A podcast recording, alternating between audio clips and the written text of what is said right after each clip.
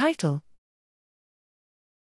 AI guided pipeline for protein protein interaction drug discovery identifies a SARS CoV 2 inhibitor. Abstract Protein protein interactions, PPIs, offer great opportunities to expand the druggable proteome and therapeutically tackle various diseases, but remain challenging targets for drug discovery.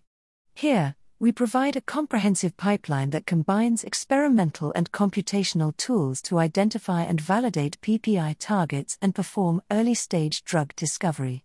We have developed a machine learning approach that prioritizes interactions by analyzing quantitative data from binary PPI assays and AlphaFold multimer predictions.